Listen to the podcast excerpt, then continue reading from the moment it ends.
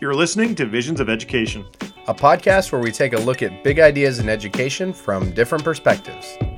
Hi, I'm Michael Milton, a high school teacher from Massachusetts. And I'm Dan Krutka, an education professor in Texas.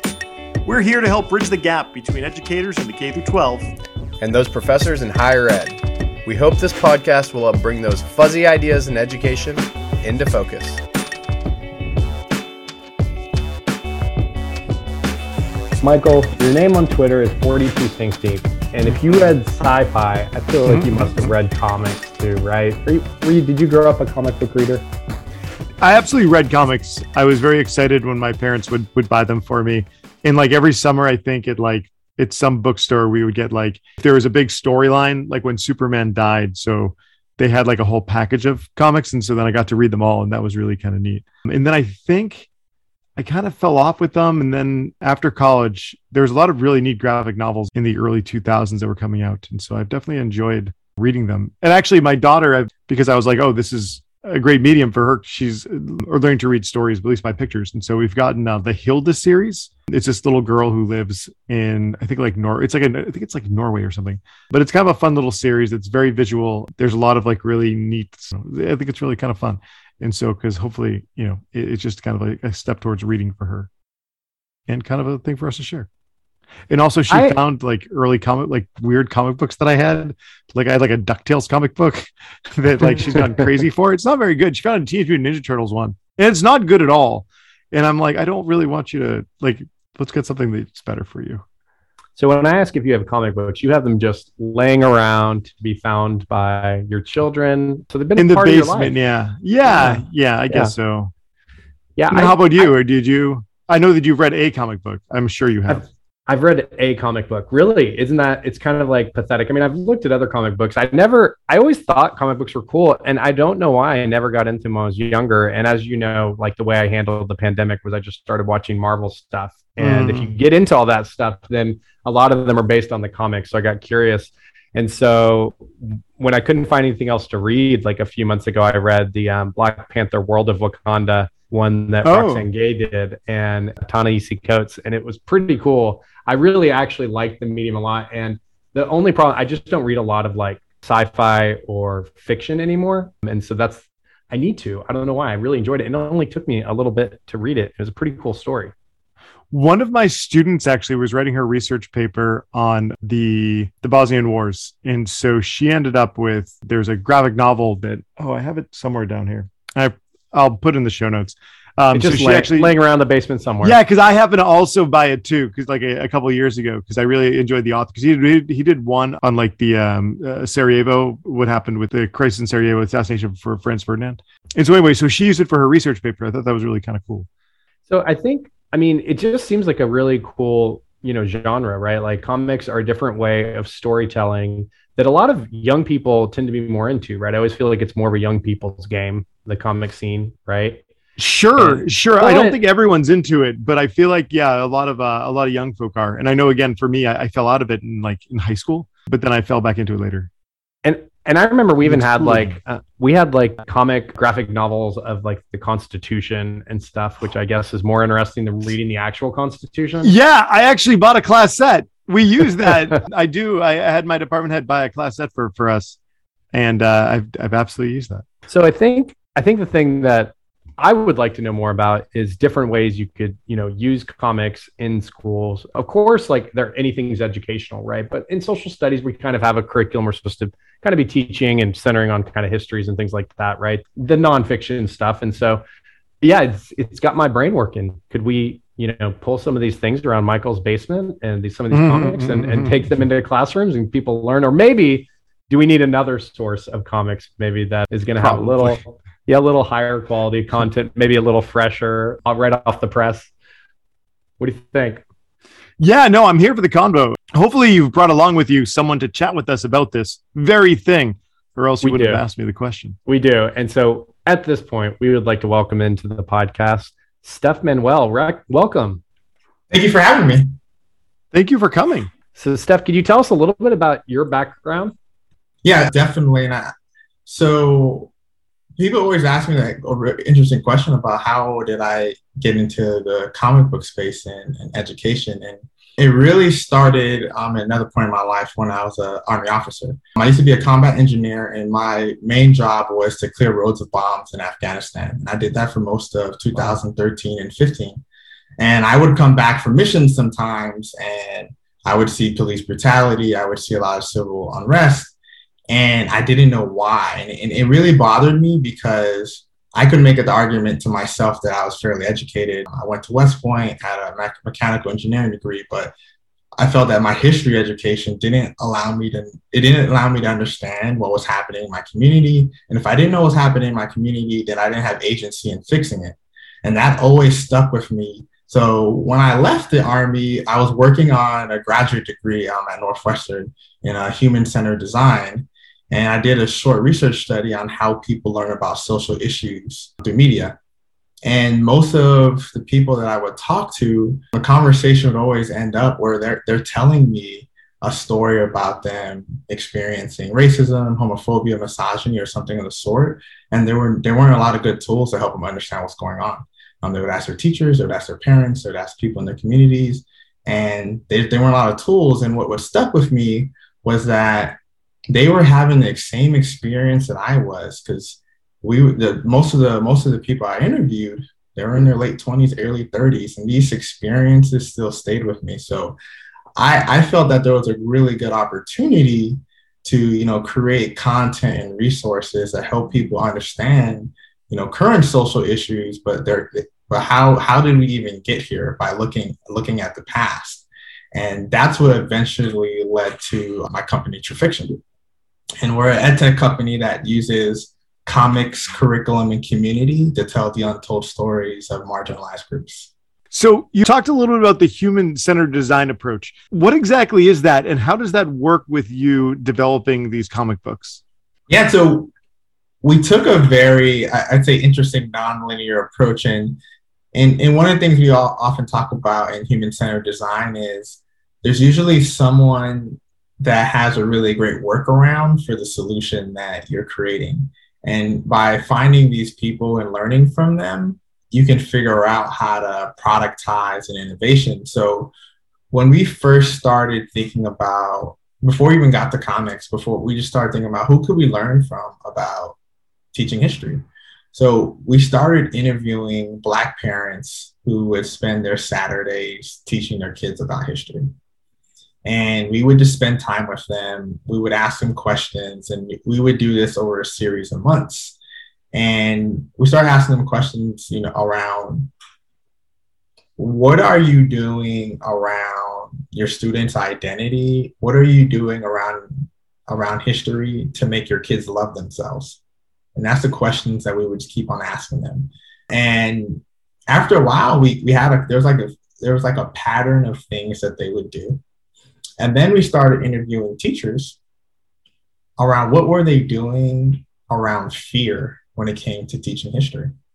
Because there's a lot of there's a lot of responsibility around teaching history, and there's also a lot of insecurity where a lot of some teachers would say, I just don't want to say the wrong thing, or you know, there there are just a lot of fear. So and there was patterns around behavior that we would find that some teachers would do. And we started aligning what were these parents doing out of love when teaching history? And what were these teachers doing out of fear when teaching history?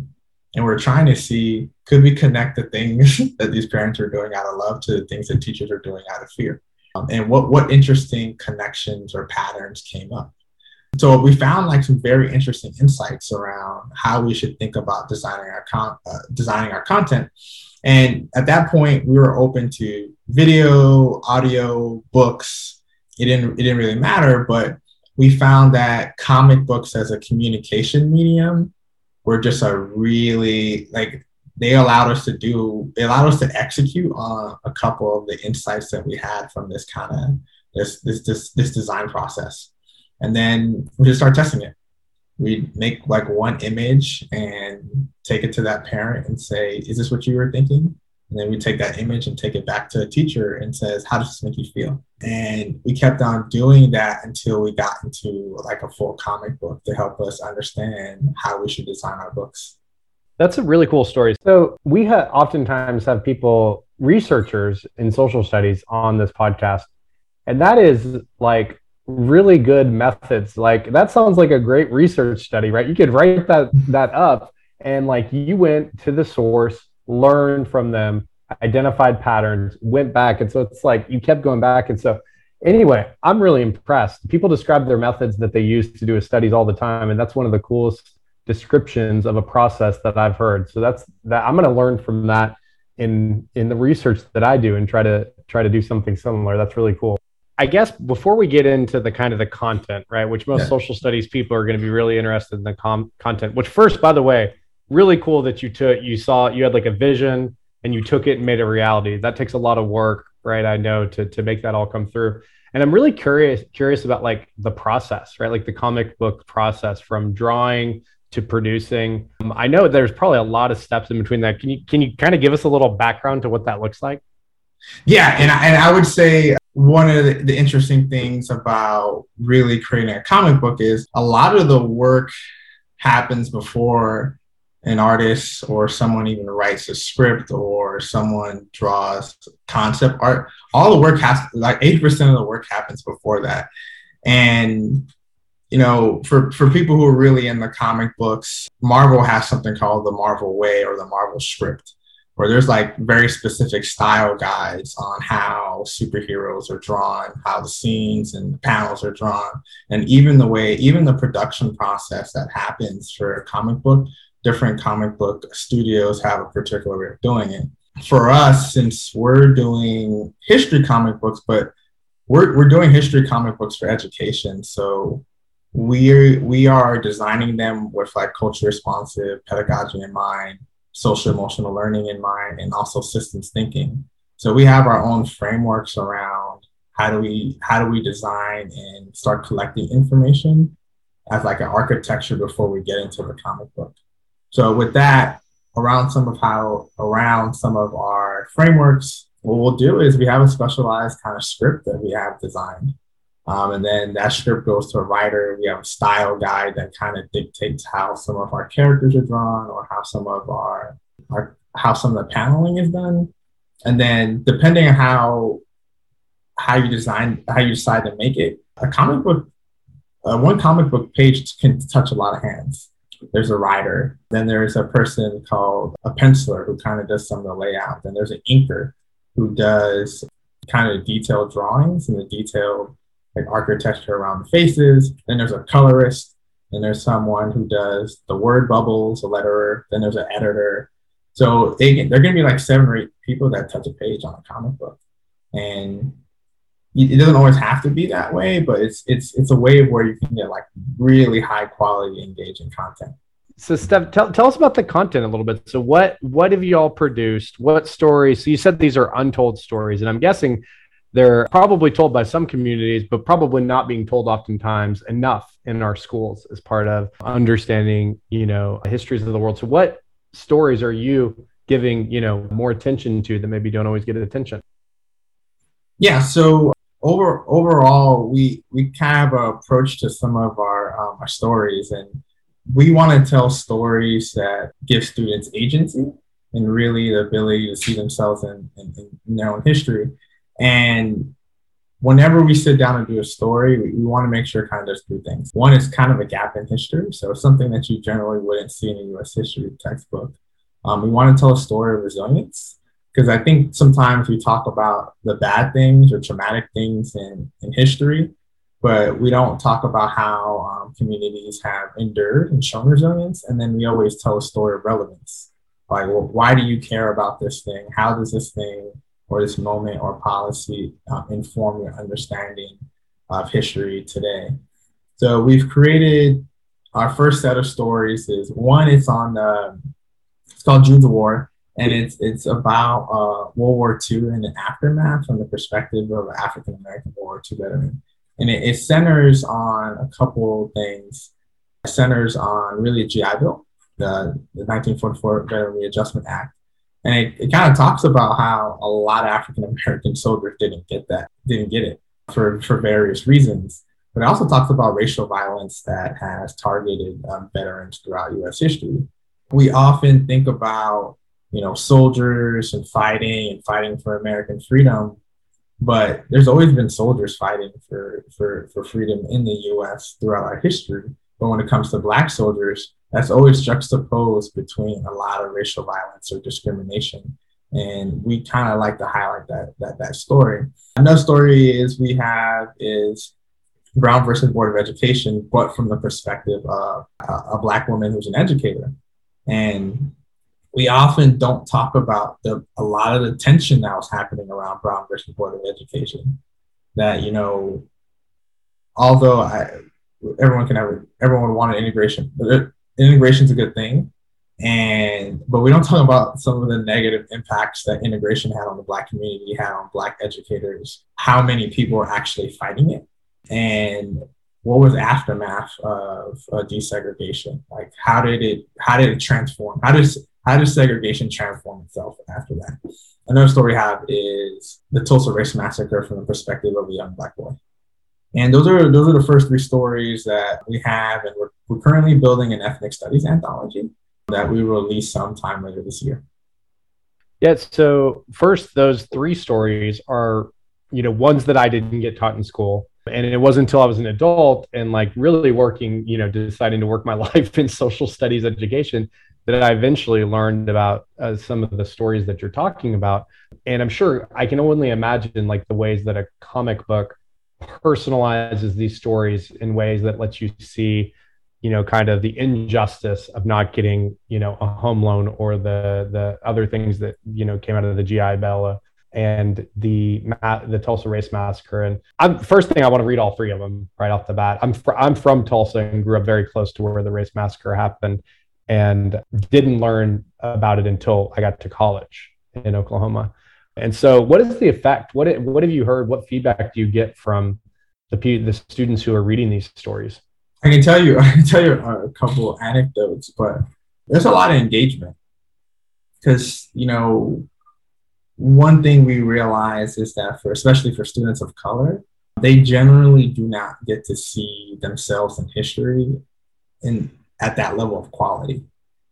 So generally there, there may be an image or something that's appropriated that wasn't necessarily designed for a classroom. So one teacher in Florida was teaching a lesson on Tulsa Race Massacre, and she was using one of our comic books, and she only te- she was only teaching it to one class, and she taught it to one class and then at the end one of her students asked if he could take five of them and take it to lunch so he, so he could teach the rest of his friends who weren't in that class. Oh my god the teacher was just like kids don't do that. She's like that's she's like that's not a thing that i experience where kids want to take the comic books and go teach other kids about the content.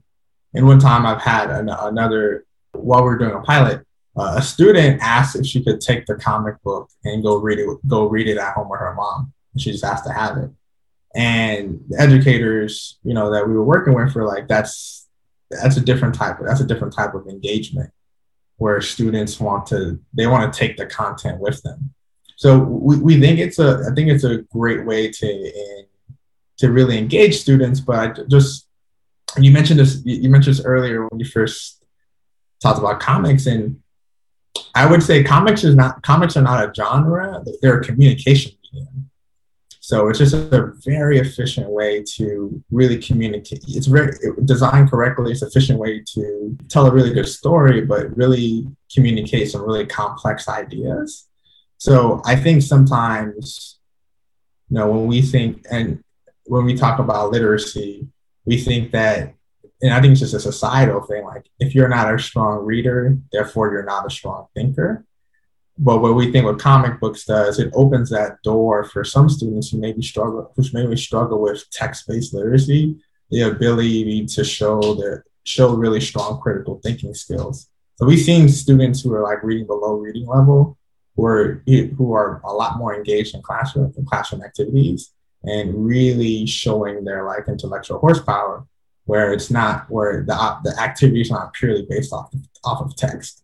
And and one thing I'll I'll say too is these graphics are really impressive, right? Like they really are high quality, really good stuff. Y'all definitely got that down. As I'm looking at all these pictures, they're kind of mesmerizing. You're just kind of like I just want to sit and look at the picture for a long time. I don't always feel like that. Even with like primary photo, primary, you know, source photos or anything like that. What age range is your your uh, comic books for? So uh, generally, we recommend grade seven and up. So we don't we don't pull punches with the history that we tell. So there is like an age appropriateness factor. So like in one of in our in our Jude's War comic book, like we do show an image of soldiers being lynched.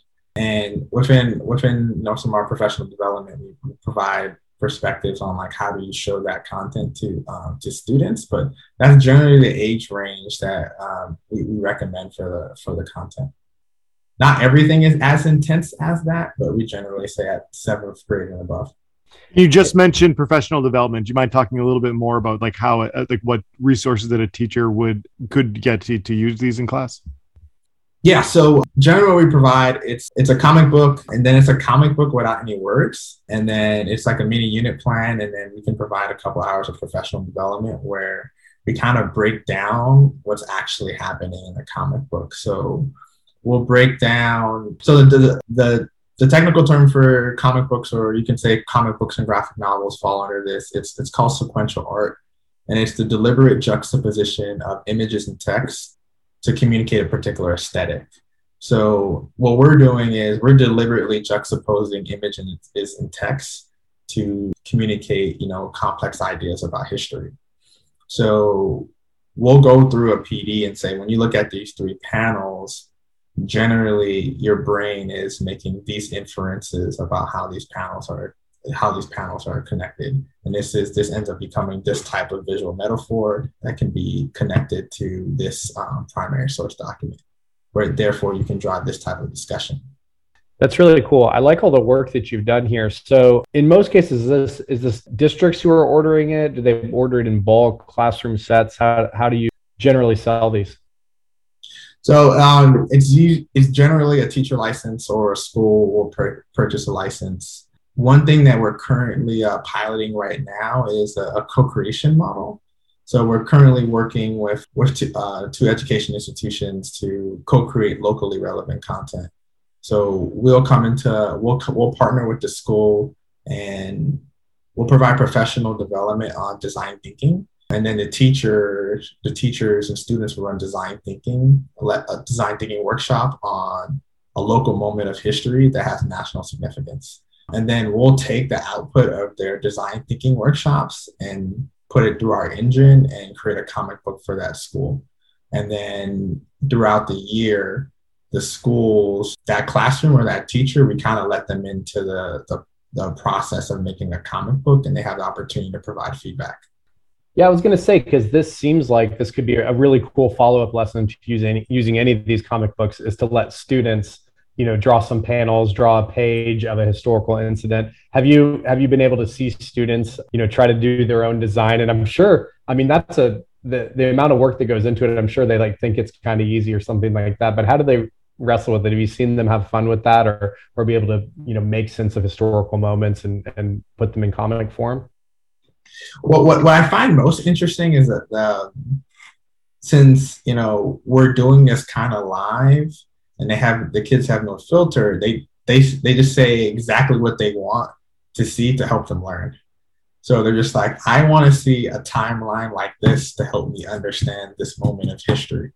And that is super it's just super helpful from a design perspective because as someone who does human centered design i think you know one of the experts on pandemic learning are the kids who went through it when the experts of learning in you know 2022 22 23 2024 are going to be the kids who are living at that time. So giving them the opportunity to co-design solutions for themselves based on their their, their context in real time i think it's just i think it's just really powerful so uh, we're, we're actually doing some of that stuff like right now. Like we'll, we'll, we'll be running another workshop next week. So they say really interesting things. They they they they always they always want it. They don't always do this but sometimes the way that i think that we should present, present information or the teacher and i think that information be presented the kids have an entirely different way of looking at it. And once when we listen to them and they make make sense of it i'm like oh it actually makes sense that's not that's probably not a bad way to present that information So maybe we should be listening to the students a little bit more, right? I think that's an age old lesson that teachers have to remind themselves of, right? Like this, the way students make sense of information, the way the things that excite them. I feel like you're really in tune with with that student centered, uh, you know, culturally responsive approach to education. So, so what advice would you have for teachers, for students, for educators who are interested both specifically in getting you know using this the comics that you have but also just kind of like better understanding untold histories and and exploring you know comic books uh, you know historical fiction or nonfiction comic books. I would say i i i, I would say i have a couple things. I would uh, first thing i would say is you know and it goes back to comics are a medium or communication medium and not a genre when we stop looking at comic books slow, slow, solely as you know superhero, Black Panther, you know Superman, Wolverine type of you know stories, they're a super powerful tool in education setting that you can that you can use in a lot of different ways. And that's the first thing I would say. Like, actually take some time to understand like what a comic book is and some of the cognitive, cognitive psychology behind it because once once you have an understanding of that, you know, you can start pairing that as edu- educator. You can start pairing that as a, a, a really great learning tool, um, especially in, in, a classroom classroom environment. As far as untold stories and history and, and teaching these stories, you just have to get your hands dirty and your, your feet wet and just start reading them because they just things they're just things that weren't weren't generally taught in our current political environment. It seems that there people don't want these things to be to be taught. So it's just it's just you know continuing to you know get better and learn get better and you know get better and learn every day. Like one of the books that kind of changed my whole perspective on history was Lies My Teacher Told Me. And that kind of set me on a path reading all these different types of sources. And, you know, that that that gave me the ability and confidence to start engaging with other communities about these types of stories. And then, like lastly, just get help. Like we're all trying to figure these things out. The, these the problems of our society are not necessarily ours; they're problems that we've inherited. So let's just get help and let's come together in community around these untold stories and you know because i know i'm not the only company doing something like this.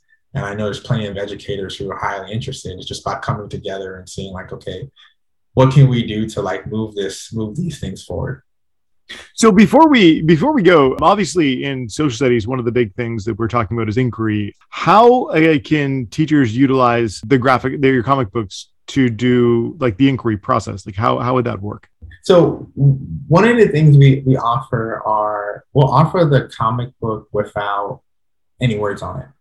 And what we're trying to do is we're trying to start the process of inquiry with what's happening in these images when there are no words. What inferences can I make about history when there are no words? When all I have is action, people, and what's powerful about um, comic books is this process called closure. What's different, what's a little different from comic books than text-based reading is that comics are an inference inference-based medium. So as you go as you go left, right, up, down, you're constantly making inferences about the connection between um, the images and the people in the images and uh, objects in the images. And you make an assumption and you fill out the story yourself you you ask a question in your brain you're like this is what i think is happening and then you fill out the story you fill out the story yourself. And students students and people will do that but a lot of a lot of times people have different endings they have different middles and different beginnings to the story.